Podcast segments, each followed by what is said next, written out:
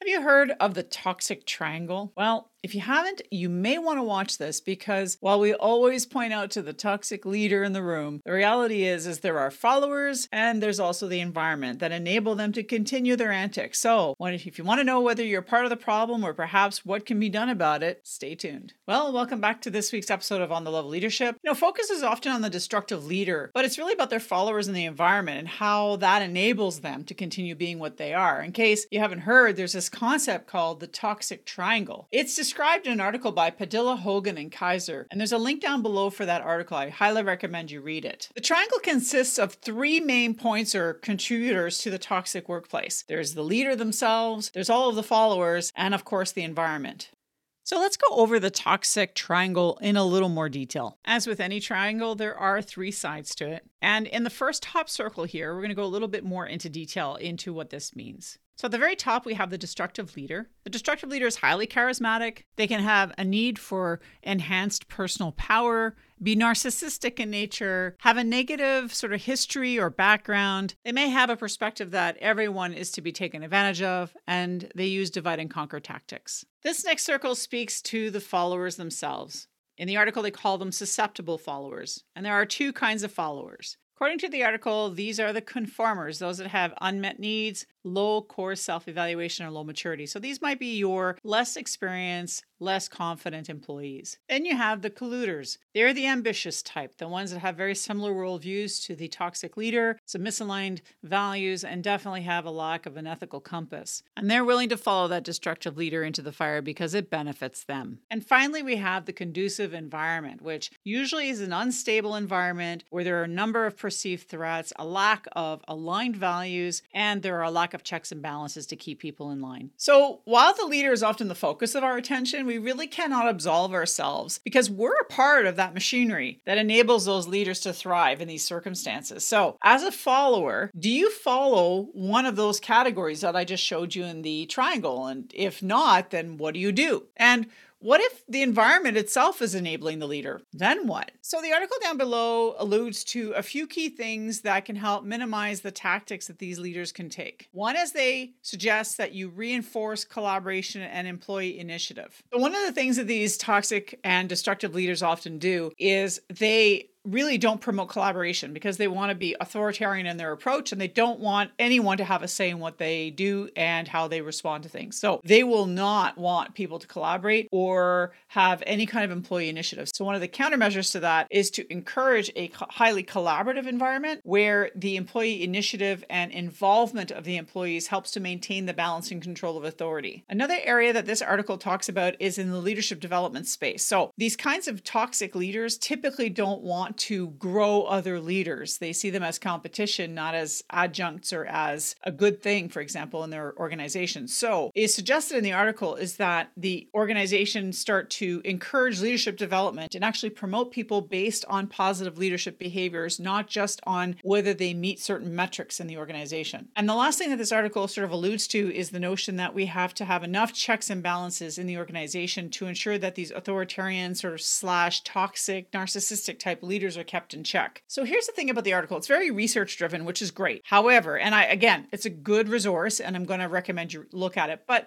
from a practical sense, if you're an employee or a middle manager and you have these issues, like how do you manage this stuff? How do you deal with this? So, in a really toxic environment, it might be that you don't have much of a choice but to look somewhere else for a position or a job because ultimately, if you don't have a lot of influence or if you don't think you can have any kind of impact or there doesn't seem to be any real hope for for things to change and the toxicity is kind of at all levels and all leadership, then it may be time to start thinking about shifting your career. However, I am going to say that if you love your work, you love your colleagues, and you really do enjoy the clients that you work with, you may want to start doing a bit of an assessment to see what you can do as a leader within your organization. Because remember, leadership is all about relationship, it's not about position. Here are a few tactics that you can maybe consider before shifting careers. To me, it always comes down to what I like to call call my CIA factors, right? And it really is about what do you control? What do you influence? And what are you completely absent of control and influence? So it's really important that you look at these three factors before you make any decisions around your career. What do you control? Well, the first thing you start with is you control your own behavior. So do an assessment if you're the one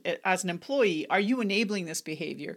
Are you yourself one of those followers within the circle of the triangle that talks about whether you're an implicit part of the problem? If you are a part of the problem, then you start with yourself and you start changing your behaviors and start influencing those around you through your modeling of the way, if you will. What do you influence? So, do you influence a governing body of the organization in some manner? You have a relationship with somebody on the board, or maybe you know the CEO really well, or maybe you are in tight with the ethics commissioner for the organization. Like, do you have influence somewhere that can help to sway the narrative in your direction or in the direction of the team of people that want to see change in the organization. And then the last piece is what are you absent in terms of control or influence? So is the negativity in the culture and the environment so toxic, so bad, so throughout, through and through, there's no ethics, there's no values, everything that the company says they do, they don't do, then I think at that point you have to start making decisions around whether you stay or you leave. Another tactic is you could seek out allies. I've kind of alluded to this already in the previous part where I talked about where do you have influence influence? What influence do you have? What allies do you have? Do you have a group of employees that are willing to all stand up at the same time and push back on the nonsense that you're seeing in your organization? Or are you standing solo? Because that makes a big difference. If you're standing solo, you might just get picked off and fired. But if you have a whole bunch of people, an entire team, and you kind of rally the troops, for lack of better words, then you have a better chance of making some significant organizational change. And I want to say that I did this in an overarching, very hierarchical, bureaucratic environment where where there's lots of rules and lots of things you have to do and not do, etc. And there was toxicity at the time that I was leading this particular organization that I'm referring to. I was able to still make significant cultural changes within our organization. So as a leader, I was able to increase the engagement. I was able to increase people's desire to be a part of the whole. And I was able to increase communication and trust. So there are things you can do at the micro level within your own team, within your own organization, within your own branch, or what have you, where you you can make significantly positive changes and make your life a lot better. The last thing I'm going to say is perhaps review the values and ethics of your organization. So, a lot of organizations have ethics and values codes. Government of Canada, for example, has values codes and ethics codes. You need to look at those and get real clear about how this leader is not following those codes and those ethics policies of the organization. And if you have the courage to do so, I would encourage you to point that out that they're not actually following the company's policies on these things and really insist insist that the leader follow those rules around code and ethics. Again, this might take courage because the perception of being career limited is real. You might get fired if you go against a leader. So, again, that comes back to your allies piece. You need to be sure that you're not doing this all by yourself, right? You want to combine and have a level of effort that makes it such that you are not just the solo person complaining in the room every five minutes, but in fact, there's a group of people behind you that are willing to stand up with you. But I'm just going to say at the end of the day, when it comes to really toxic toxic environments and toxic leadership, it's going to be up to you to assess for yourself what you're willing to tolerate or not tolerate, whether there's too much risk or it seems too stressful, or maybe, you know, you just worry that you're going to get your buck fired. At the end of the day, you have to do what's right for you. Me as an online coach can't tell you what to do in, in this circumstance. If you're uh, surviving in a very toxic environment and a lot of us are right now. The reality is is that no one online is going to be able to tell you what is right for you and you have to figure that out. But one thing i'm going to say is don't let fear keep you one from shifting your careers if that's something you think you need to do for yourself. And the second thing i'm going to say is don't let fear keep you from standing up for yourself either because the last thing you deserve is to be abused no matter who it's coming from thanks again for being here this week i do appreciate you taking the time and i just want to remind you that while toxic leadership does stem often from the leader themselves and they do need to be course corrected. The reality is is there are other contributing factors in an organization which include the followers themselves that enable these people to behave the way they do. Dictators don't become dictators on their own. They become dictators because they have the right followers and in the right environment to actually be able to do what they want to do. So, if you're working in an environment where it feels like that, then you need to find your allies, you need to gain your courage, find your voice, and worst case scenario, pack your stuff